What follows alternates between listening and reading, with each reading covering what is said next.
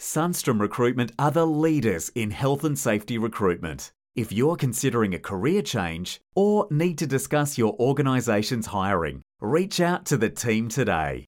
We were awarded Recruitment Agency of the Year in Health and Safety in 2023 and are a proud sponsor of Health and Safety Conversations.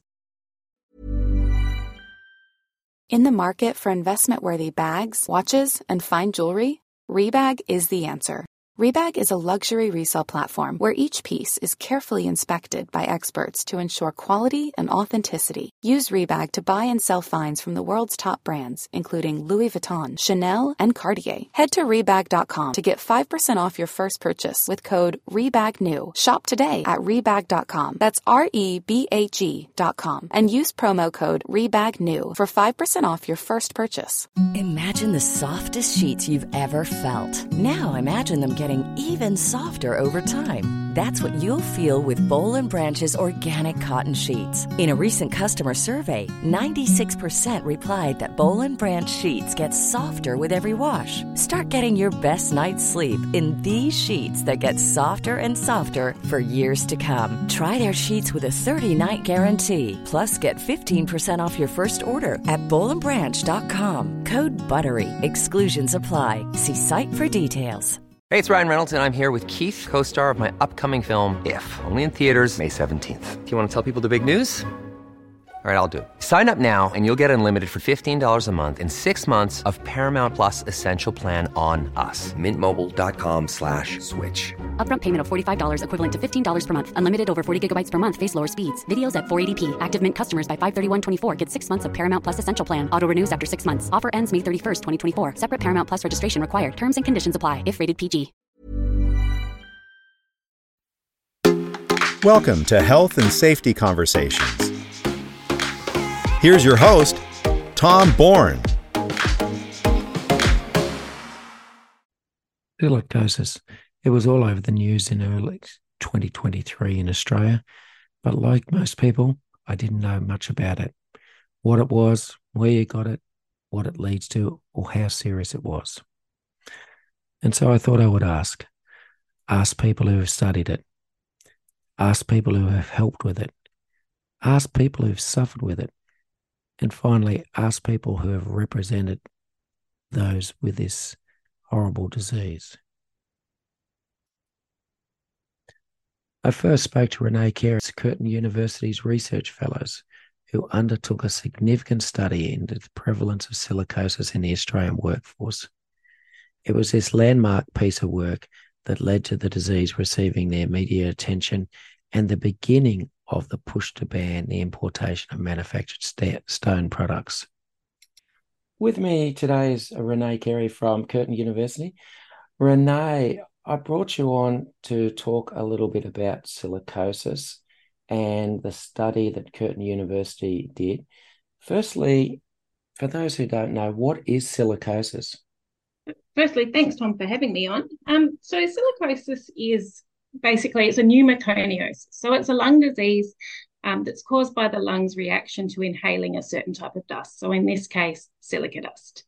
Um, and what it does is it's progressive, it's irreversible, and it, it means the silica particles are inhaled deep into the lungs, and the lung tissue is hardened, scarred, doesn't function properly anymore. Okay. And how do people get silicosis? The silicosis is caused by exposure to silica dust, and it's those respirable uh, particles of the dust. So these particles are about 100 times smaller than a grain of sand, and that means that they can be deposited right deep, deep right in the lungs, and they scar the lungs. Um, exposure to silica dust, heaps of industries. Mm-hmm. Um, silica is naturally occurring in a whole bunch of building and construction products. It's in bricks, it's in tiles, it's in glass. Um, and when we cut, grill, sorry, I always say grill, grind, drill those products, um, we, we produce this dust and then that's inhaled into the lungs. Okay. Is it visible, the silica it, dust? So it's not, it's tiny. Um, you can see the larger particles. So we, we differentiate between inhalable and respirable dust. Respirable is the really tiny particles that you can't see but that is still there. Okay. Uh, has silicosis always been with us? It, ha- it well, it has. It has been around for a long time. Um, years and years and years ago, we knew about silicosis, um, and in fact, we were doing quite a good job of controlling it. So probably in the 40s to 60s, it was quite common. Since then, decreasing, um, but now we're seeing this massive resurgence in silicosis, unfortunately. Okay. Uh, Curtin University conducted some research on silicosis yep.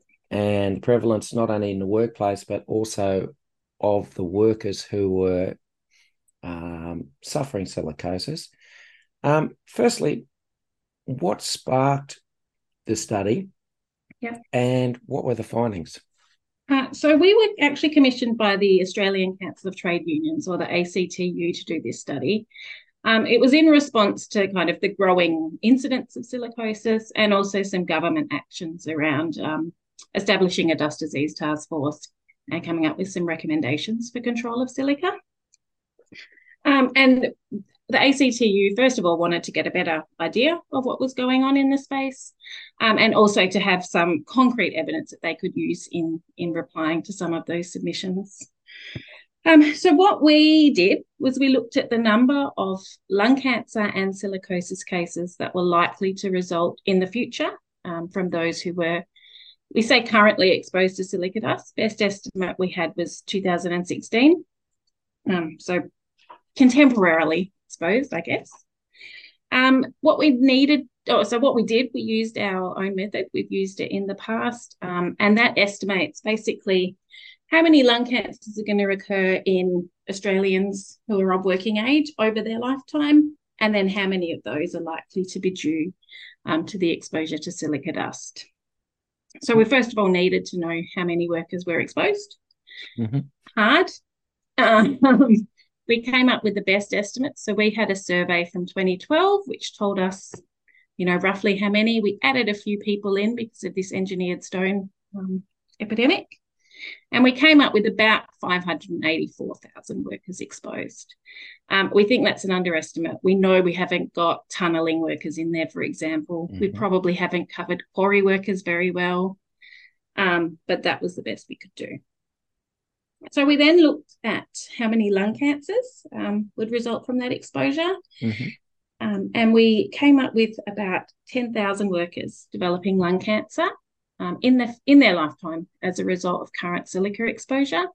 And then we multiplied that by uh, basically the ratio of lung cancer to silicosis cases that we see internationally. And we came up with about 100,000 um, cases of silicosis that would result in the future. Okay. Uh, when you say the future, how long are we uh, projecting ahead? So this method looks at the lifetime. Uh, okay. So anywhere, I mean, working age Australians, anywhere, well, 65 and up now, um, but over their lifetime. So people from 18 to 65 ish, and how many over their lifetime. Okay. Yeah. If uh, if your workplace processes involve you coming into contact with silica dust, is it actually silicosis preventable? Not entirely, no. So we know that there's no clearly defined safe level of exposure to silica.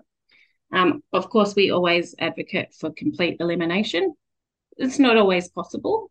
Um, we know that adverse respiratory effects, so effects on the lungs, occur at about uh, 0.02 milligrams per cubic meter um, over a working day. That level is really easily reached in a workplace that's kind of disturbing these silica containing um, materials. Um, so if it's not possible to eliminate or substitute for a material that doesn't contain either any silica or as much silica, um, we need to use a combination of control measures. So yeah, we need to always have good well fitted respiratory protection using water, ventilation, on tool extraction. Okay. Yeah.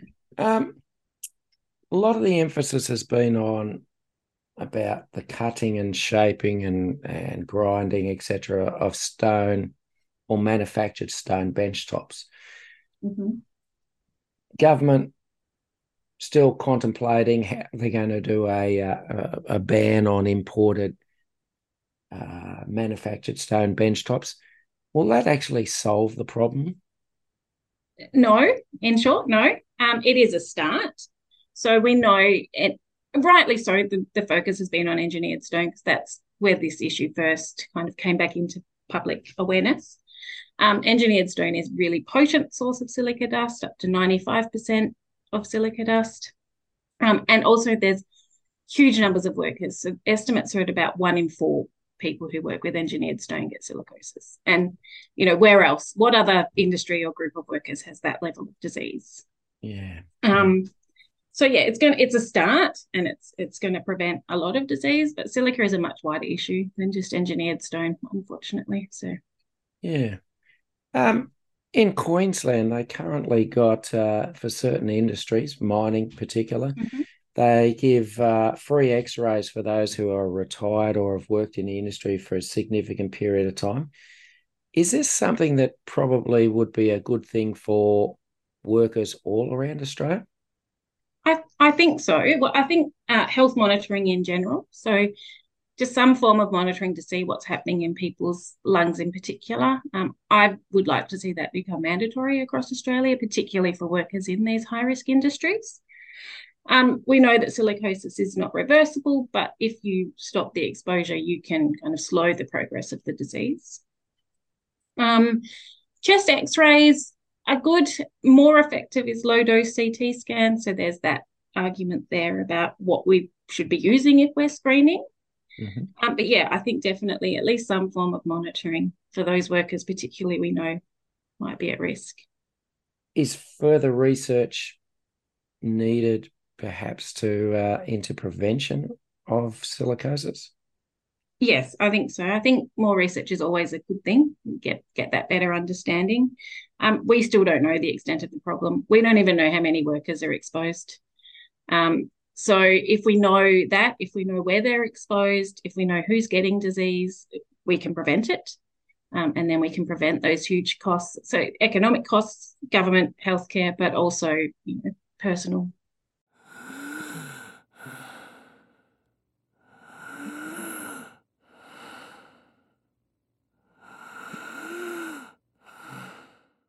numbers Renee talked about are so massive, and it's hard to see a health system that will easily cope with this unnecessary epidemic.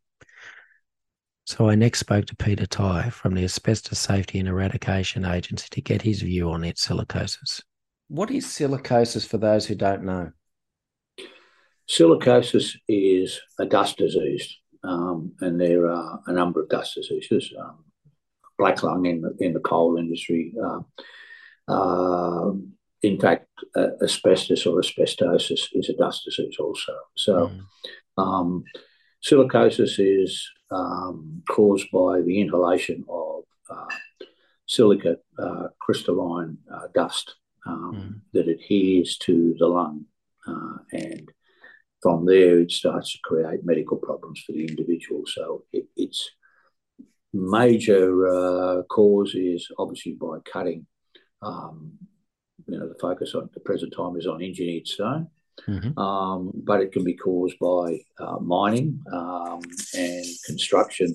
So anything that has uh, a silica content, and depending on the the level of silica content, from engineered stone, it's ninety percent um, uh, silica.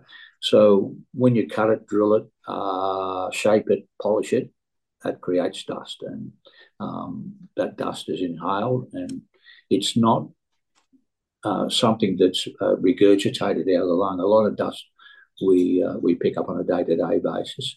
You'll, um, you'll, you'll expunge that by phlegm uh, and other ways, but um, silica doesn't, and it's a very very fine dust, uh, and uh, eventually blocks um, the capacity for oxygen to get into your system and it forms uh, fibrosis. And all dust diseases basically finish up as a fibrosis. Would it be fair to say that it it, it usually is a uh, a long time from exposure to uh, actual when symptoms start presenting themselves?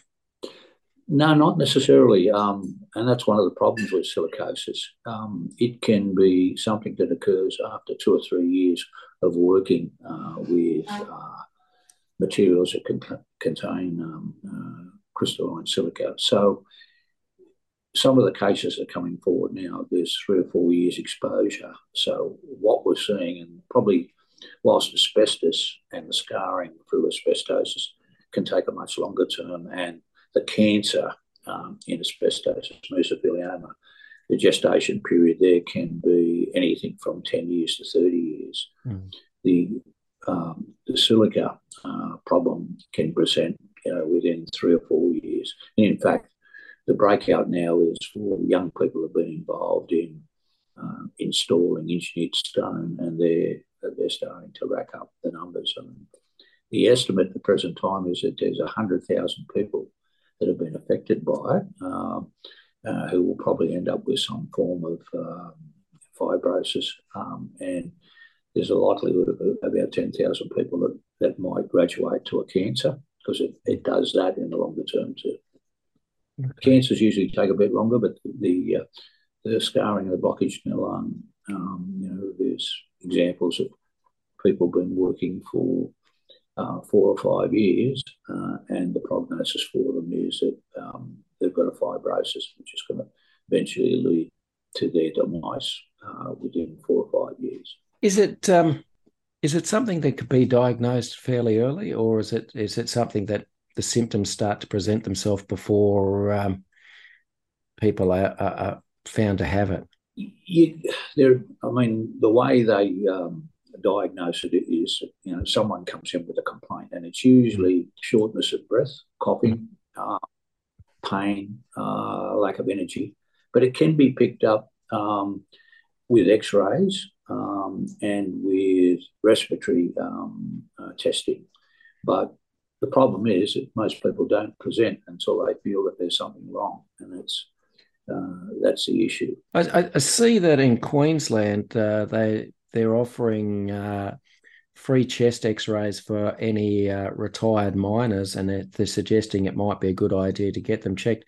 Would that necessarily be silicosis based? Is that more like uh, for black lung type disease? Well, they thought that black lung would be on very much decline when they got rid of underground mining because mm. you, you know, you're obviously caught underground and, and, any dust from the mining process is in the air, even though you might have extractors working.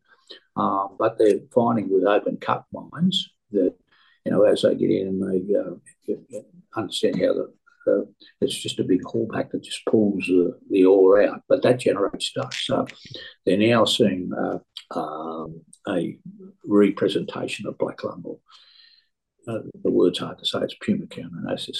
Yeah, yeah. Which, again, and, is a similar thing, similar thing to. Uh, with silicosis, is there, um, is it basically a death sentence? Is it basically just shortening your life? If there's no treatment for this? Um, there is extreme treatments. And when I say extreme, we're talking about lung transplants here.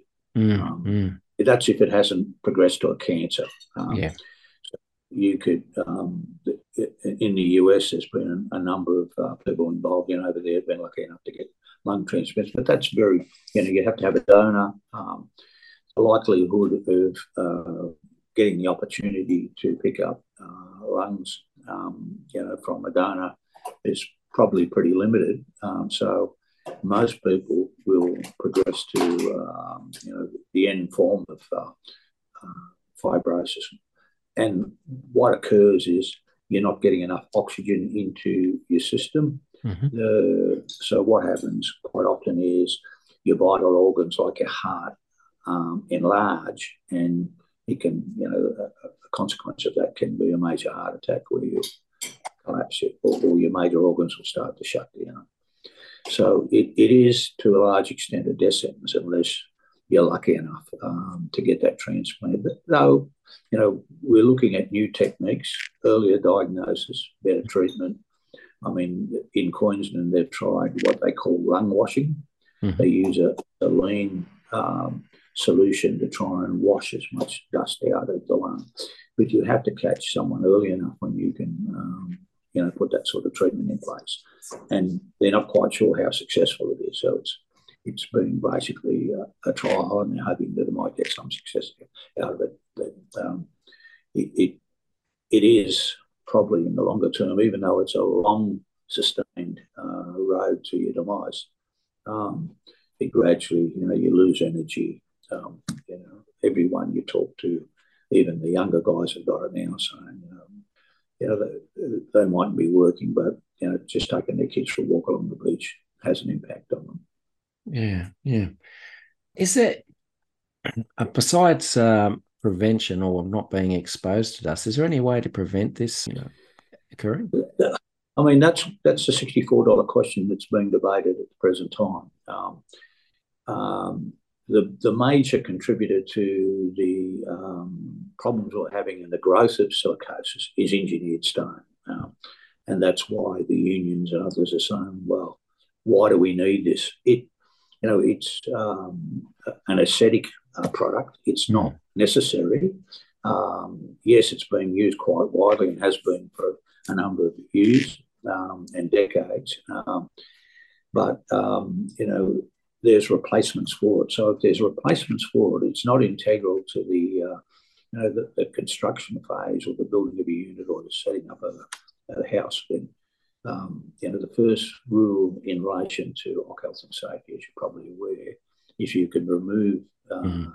the uh, the problem, then that's what you do firstly. Then after that, it's mitigation. So mm. mitigation for cut, cutting uh, and drilling and working with uh, engineered stone means uh, dust monitoring, uh, wet cutting, PPE that um, you know will stop the process, um, uh, ensuring that um, you know the dust is controlled to a large degree because it's not just even uh, the guys who've been involved in the cutting process. It's now starting to have a wider impact where it's it's catching bystanders. There's an instance of a, a woman who worked in the office of one of these uh, contractors who's picked up silicosis just on her daily breathing in the fine dust because you, you, you know um, at its biggest level it's a, you know it's about the size of a human hair but uh, the dust that's generated can be 100 times smaller than that from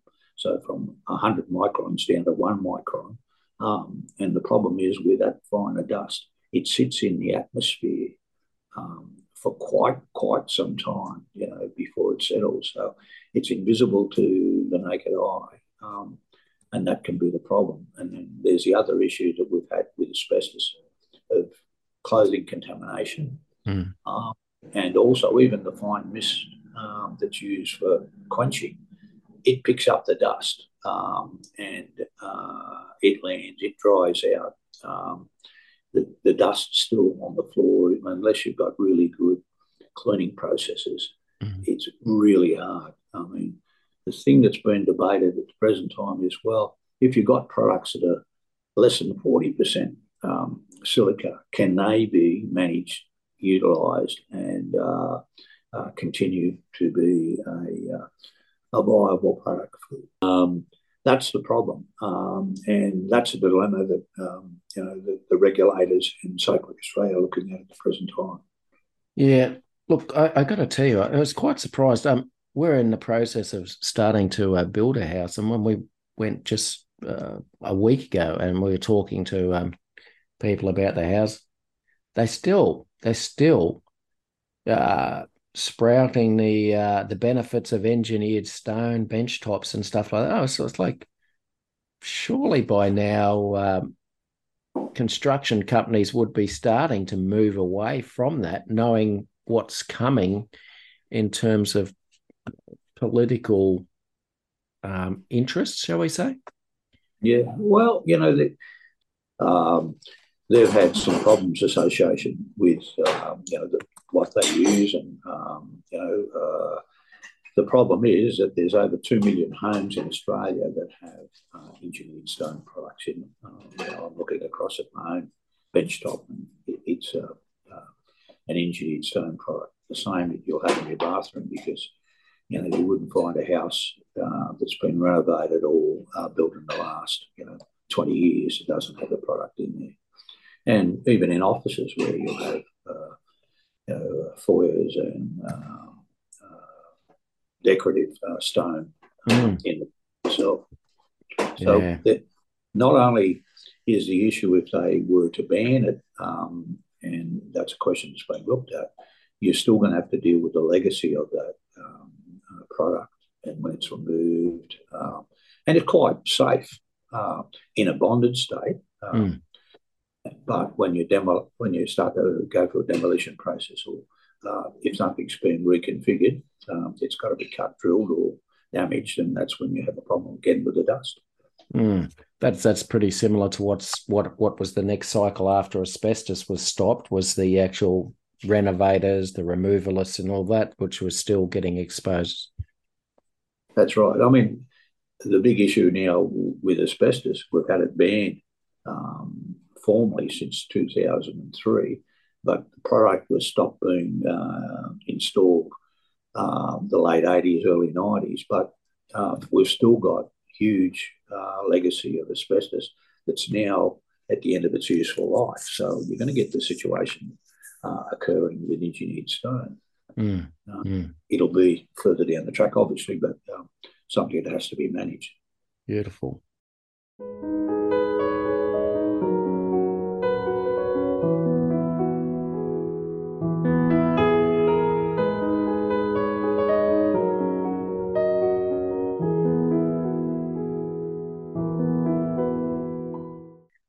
After listening to Peter, I felt I needed to talk to a sufferer of silicosis who could explain the impact of this disease upon them and their family. And so I spoke to Joanna McNeill. Joanna, how are you? I'm good, thank you. How are you? Oh, I'm very well, very well. Um, just wanted to ask you a few questions because you are an unusual case when most people think of silicosis. Um, so, firstly, what what was the work you were undertaking which exposed you to silicosis in the first place? Yep. So I actually worked in a quarry. I worked in administration, um, where I did safety meetings. I I helped with safety a lot. I did, um, you know, all the purchasing, the pays, um, you know, and I majority of my time I was in admin mm-hmm. in the front office, which was about 90 meters from the crushing plant.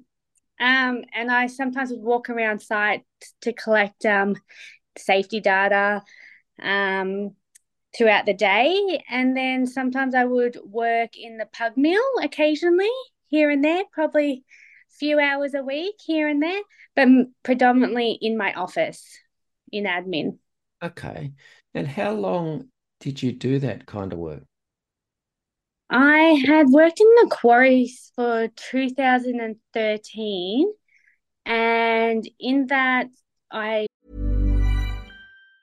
Hey, it's Ryan Reynolds, and I'm here with Keith, co star of my upcoming film, If, only in theaters, May 17th. Do you want to tell people the big news? All right, I'll do it. Sign up now and you'll get unlimited for $15 a month in six months of Paramount Plus Essential Plan on us. Mintmobile.com slash switch. Upfront payment of $45 equivalent to $15 per month. Unlimited over 40 gigabytes per month. Face lower speeds. Videos at 480p. Active Mint customers by 531.24 get six months of Paramount Plus Essential Plan. Auto renews after six months. Offer ends May 31st, 2024. Separate Paramount Plus registration required. Terms and conditions apply if rated PG. Hiring for your small business? If you're not looking for professionals on LinkedIn, you're looking in the wrong place. That's like looking for your car keys in a fish tank. LinkedIn helps you hire professionals you can't find anywhere else, even those who aren't actively searching for a new job but might be open to the perfect role. In a given month, over 70% of LinkedIn users don't even visit other leading job sites. So start looking in the right place. With LinkedIn, you can hire professionals like a professional. Post your free job on linkedin.com slash people today. I had my first baby um 2016. Mm-hmm. So I'd been for those uh, quite a few years prior to having my first baby. Okay. Um, I've got to ask you a question. When you hear about, because you weren't working with stone yourself, when you hear about that a, a ban on working with stone kitchen tops is going to solve the problem, how do you feel about that? Well, I don't think it's going to solve the problem of getting silicosis um, because we're just talking here about bench, you know, bench tops, um, the Caesarstone, which my understanding has 97% of Caesar, um, sorry, 97% of silica dust in it. Um, banning it, yeah, I'm all for that. I mean, mm-hmm. that is a high rate there yep. of um, silica dust. So I'm all for banning that Caesarstone. I mean, I think it's just like, you know, it's a modern um, product. You know, they use it on the block. People are like, oh yeah, that's cheap to renovate. Let's just put this in. But it has, you know, they don't understand the severity of what they're doing. Yeah. So, what what what was the actual catalyst? What what actually made you go to the doctor, and when did the doctor start thinking that it might have been something to do with your lungs? Yeah. So in I think it was 2019, I came back from having my second baby's maternity leave. Mm-hmm. And you, I went for just a standard medical checkup as you do um, at the quarry, and so um, I think I had an X-ray, and they said, "Oh, something's on your lungs," and I was like, "My lungs, okay." And they're like, "We just need you to go for some further testing," and I did. And then that's when I met um, Dr. Hoy, and he said, Joe, I'm not sure what's going on with your lungs exactly. I need to do a lot more further testing. So without throughout that year, you know, I had further testing. And then it was, you know, Dr. Hoy said to me, Joe, look, I hate to say this, but we really need to do a lung biopsy on you. And I was like, okay, which I was like, yep, no worries, let's do it. I wasn't really, well, I wasn't keen to do it, but you know, we've got to do it to figure out what's going on. And then I get a phone call two weeks later to say, hey, Joe, um, just to let you know, you don't have lung cancer. And I was like, whoa, what? Sorry, I had no idea that's what you were checking for. He goes, well, we're checking for everything, but you do have silicosis. And I said, okay. And, you know, also, firstly, I want to point out a lung biopsy you need to do, you know, but it is her like for me, it was horrific. Uh, you know, it I didn't really realize the process of it, and it actually had put um, it actually scared me a little bit um afterwards um, but then, you know, getting that phone call from Dr. Hoy to say, you know, you do have silicosis, you know, first thing was, what is silicosis? I have no idea. And the first thing, I, you know, you do, you, are like, you're Googling, you know, and then I'm just like, you know, this is crazy. Like, what is this? Yeah. Had you had any sort of physical symptoms that would that would have made you actually think there was anything wrong with your lungs prior to that? Well, it's interesting you say that. Um, no, not at that time. But going through what I've been going through now, I look back and I realize, okay, there were things, but I didn't realize. I had no idea. Okay, that you mentioned a lung biopsy and and and how it's not an easy process. What does it actually involve? So for me, what they did is they put now I I'm not technical, so mm-hmm. I just go with what I think it is. They they put it like a spray or something in your mouth, so you're awake for this, and then they put something down your throat to open it up, and then they spray it again, and you're, you're gagging on it. Um, and then they keep going down further down your throat. Then they do it again, and they keep going, and then eventually they put you under. Mm-hmm. But when I woke up out of it, the nurse said to me, because I was in quite a bit of pain, and the nurse said to me, you know, I'm you're going home. Now, if your lung collapses, make sure you get to the hospital. And mm. I was mm. like, Are you serious? Like you just put so much fear into me by saying that. And mm. I, I don't think I slept that night at all. I was like so scared. Yeah. When Dr. Hoy told you you had silicosis, did he explain what it would actually mean for you? I mean, to be honest, I'm sure he has. Well, he did. I'm sure he did. But I think I was just so consumed in, like, I need to put in perspective that I had a six month old baby. Mm. I was very sleep deprived. I was just going day by day, you know, and then getting this news. So it you know, yeah, he does tell me, obviously he has, but I guess at that point in time that I didn't really like it hadn't sunk in what it was and, you know, really the severity of it. Yeah, yeah. Okay. Um how do you feel now about your diagnosis? It's it's been a while since you've you've been diagnosed. How how are you feeling about your diagnosis currently? Oh, you know, it's hard. It's that it's hard. Um, you know, when I lay in a hospital bed and I'm sick, and I think this is it. You know, I just it's really hard to answer that one. Mm. You know, what's if you sorry if you had to if you had to uh, explain to people what your symptoms are now in simple terms what, what what's life like for you at the moment um i have body pain at the moment um so the other day like for instance my body pain was that sore that I couldn't even lift a doona cover off my um, arm. It was so painful for me to do so.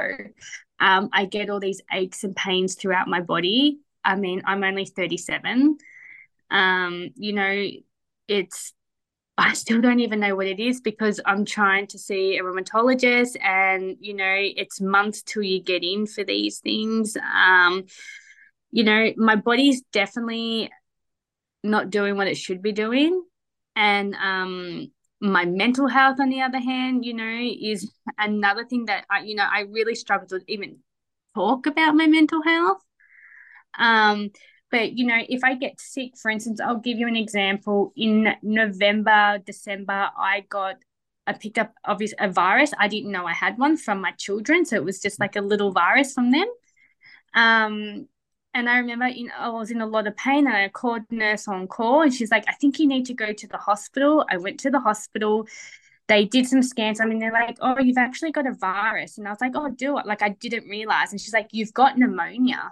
Mm-hmm. And I was like, do I? She's like, yes. And you've got an offset of that now. You've got this viral arthritis which for me, I ended up, and I didn't even realize at the time, but I was eight hours, um, eight days in the hospital and I was on steroids and you name it, every pain medicine you can take. I, I couldn't walk. It was like I was paralyzed. The pain was excruciating, you know, and I feel like I still haven't recovered fully from that. And that was going back in November, December last year, you know, and I feel like I get these little flare ups of those pains that I got.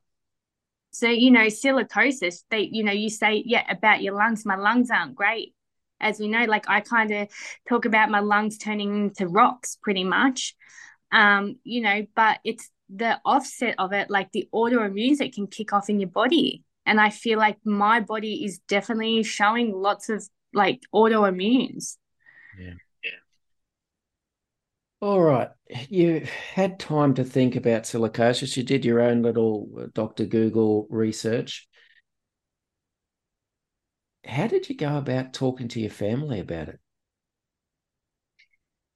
So I think, you know, at the time I was married.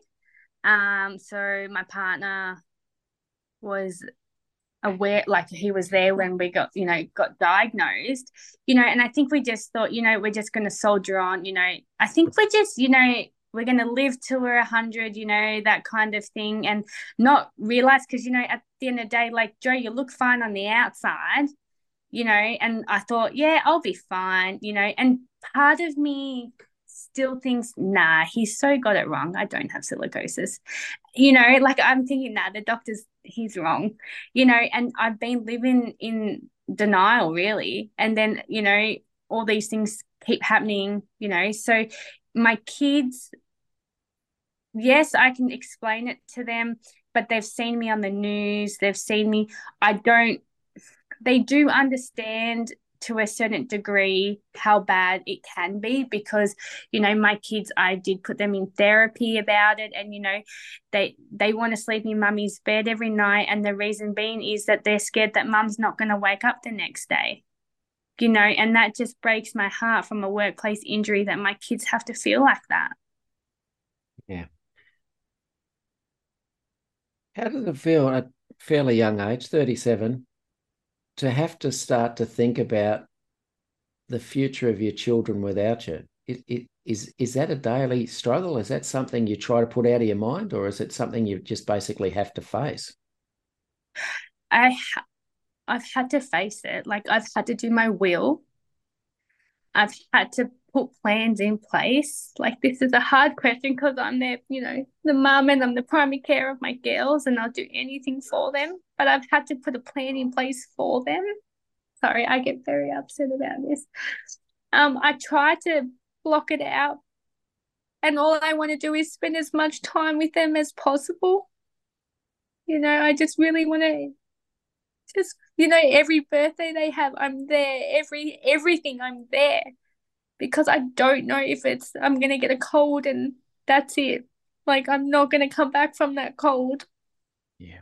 Yeah. You know, it's hard.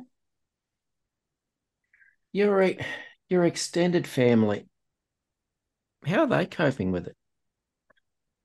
I to be honest, I don't have the support from my extended family. So it's mm. kind of just me and my network, like my friends and that in my local community.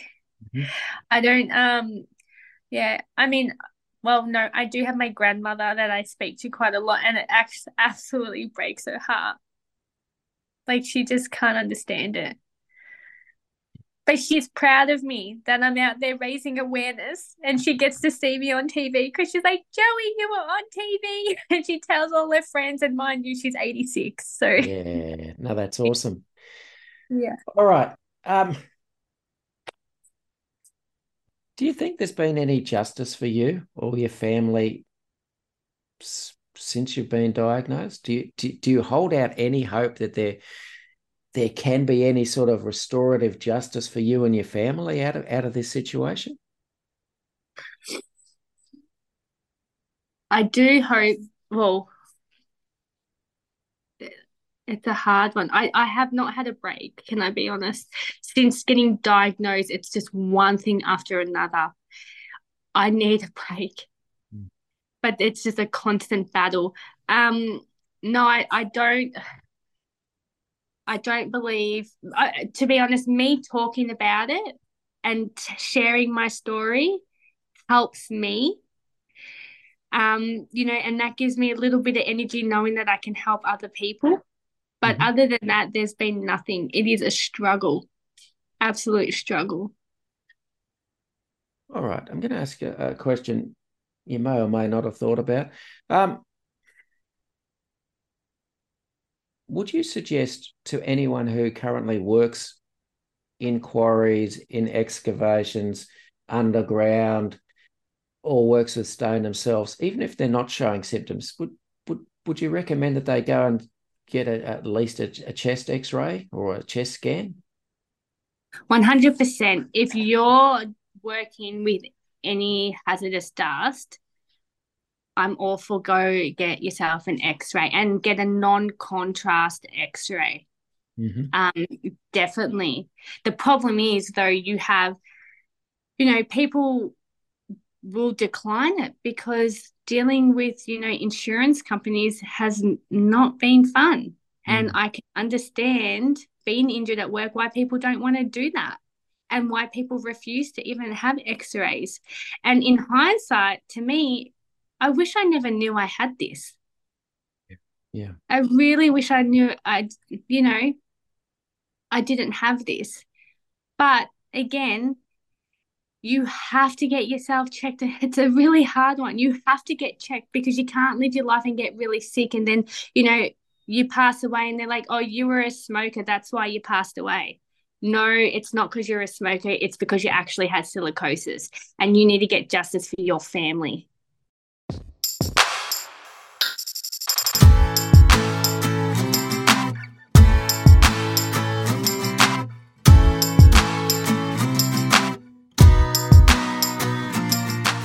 Finally, I spoke to Ross Sottile from Maurice Blackburn Lawyers to find out what those who have been diagnosed with silicosis are entitled to, not only for them, but for their families. So I'm Ross Sottile. I'm a lawyer in Maurice Blackburn's Melbourne office, and I specialise in asbestos, silica, and occupational disease compensation claims. So I assist clients suffering from silicosis, mesothelioma, um, and any occupational disease really in seeking compensation.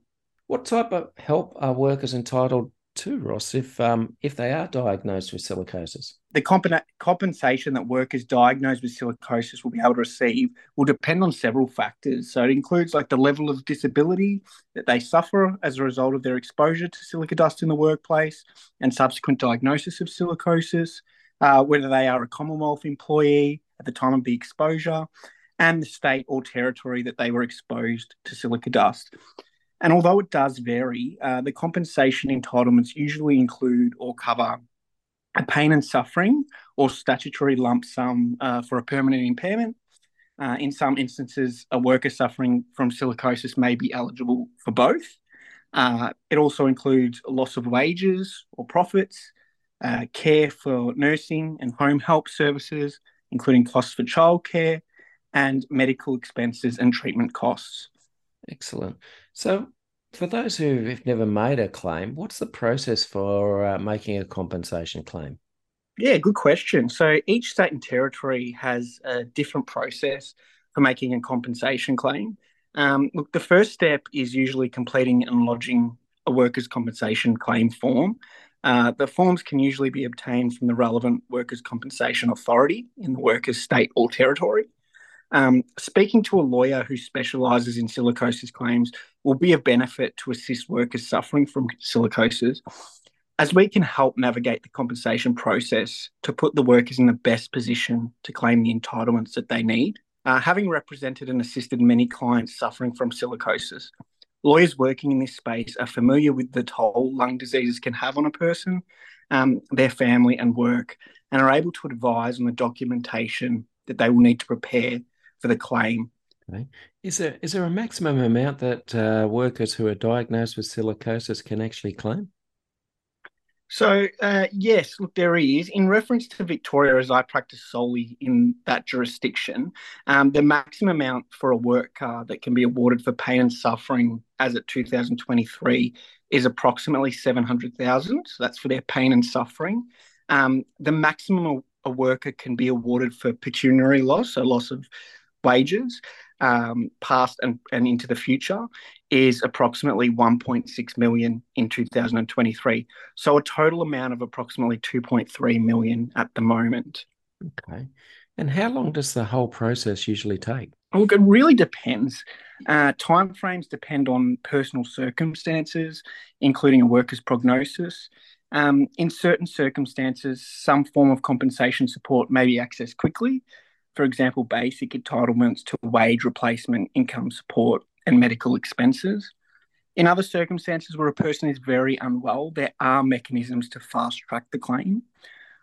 Whilst working in this space, I've seen claims settle within weeks and others settle after a year or so.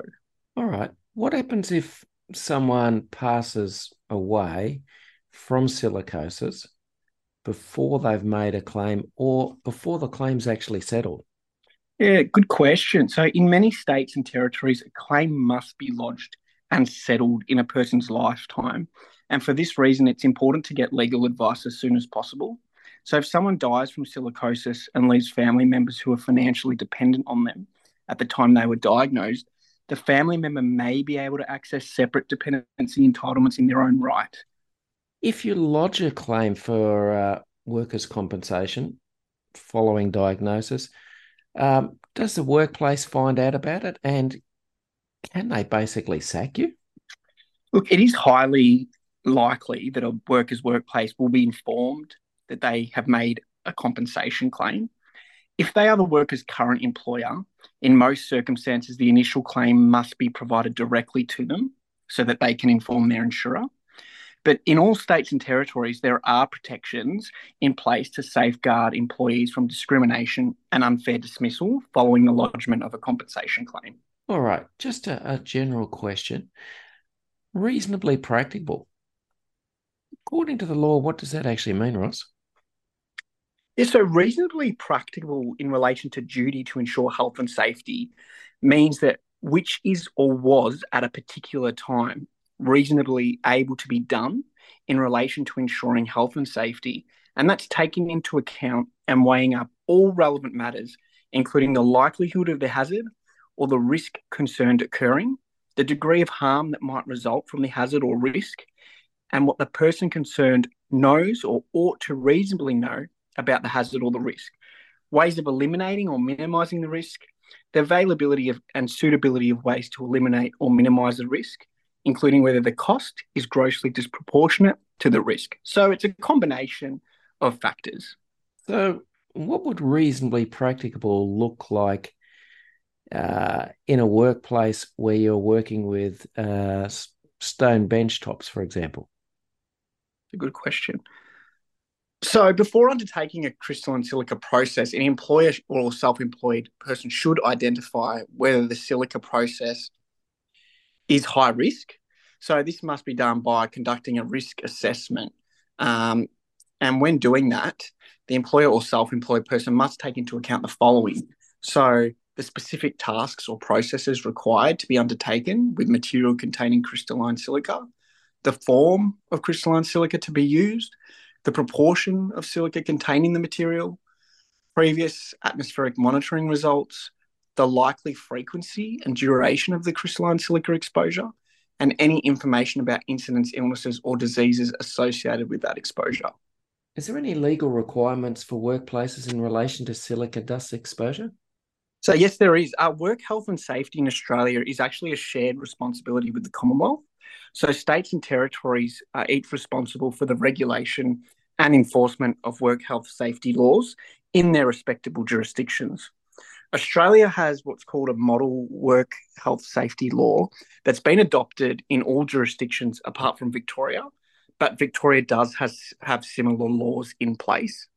So the current model work health safety laws main, are maintained by the peak body, Safe Work Australia, and under the work health safety laws, businesses must eliminate or minimise risks to workers so far as reasonably practical, which includes the risks from exposures to hazardous airborne contaminants like silica dust. Under the current work health safety laws, a combination of different control measures are required to be adhered to in order to eliminate or minimise the generation of silica in the workplace. This includes using wet cutting methods, local exhaust ventilation, and the use of PPE. Businesses must also comply with the prescribed maximum workplace exposure level for hazardous airborne chemicals and substances like silica dust. The current workplace exposure limit is eight hour time weighted average of 0.05 milligrams. In addition, where workers are exposed, sus- suspected of being exposed, or are concerned about exposure to crystalline silica, the person conducting the business has a duty to arrange a health monitoring appointment for the worker with a registered medical practitioner. Workers should undergo medical examinations annually and should include standardized respiratory function tests and chest x rays. Has there been any uh, legal reform since uh, silicosis has re emerged as an issue in Australia? Yes, there has. Uh, look, the exposure limit has been reduced um, from 0.1 milligrams to 0.05 milligrams, and this is commensurate with levels set internationally. There's also been a ban on uncontrolled dry cutting. Uh, Victoria has introduced a licensing system, and there's been introdu- uh, the introduction of measures to enhance air monitoring and reporting in relation to silica exposure. But look, Tom, um, unfortunately, the changes do not go far enough what we have seen is there is no safe level of exposure to silica dust. And so, in order to keep workers safe, a total ban on engineered stone, on all engineered stone in Australia is needed. You deal with people who have been diagnosed with silicosis. In your opinion, how does that diagnosis affect your clients? Look, the diagnosis impacts our clients differently um, as everyone p- processes their emotions in different ways. What I can say that I have seen from working with clients suffering from silicosis is that the health consequences of the condition go further than just the physical effects. Um, in addition to the impacts on their lungs, our clients are at risk of psychological conditions such as depression and anxiety. In particular, I've witnessed many clients experience shortness of breath, difficulty sleeping, feelings of frustration and anxiety about the unknown and the future.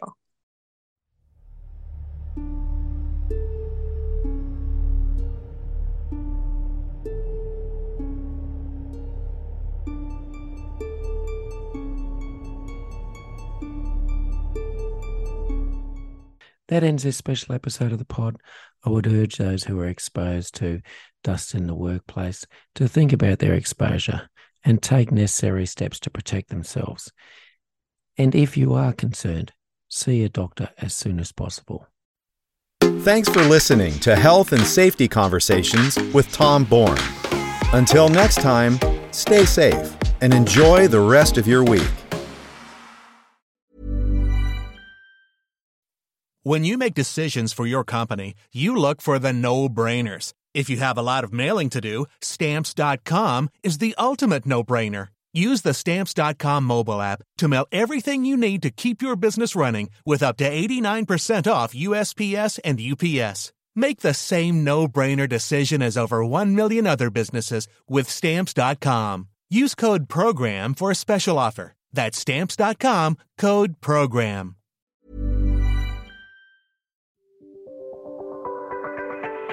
Do you have a story to tell about health and safety? Something that you've learned, experienced, or witnessed? Something that you think could help others? Health and Safety Conversations is a podcast that amplifies the voices of people from all walks of life, sharing their stories and experiences about health and safety. We're now taking bookings for recordings for season four, which begins next year. Whether you're a worker, manager, safety professional, or someone who's been personally impacted by a health and safety incident, we want to hear from you. Your story could help to make a difference in someone else's life. To book a recording, visit our website or send us an email. We look forward to speaking with you soon.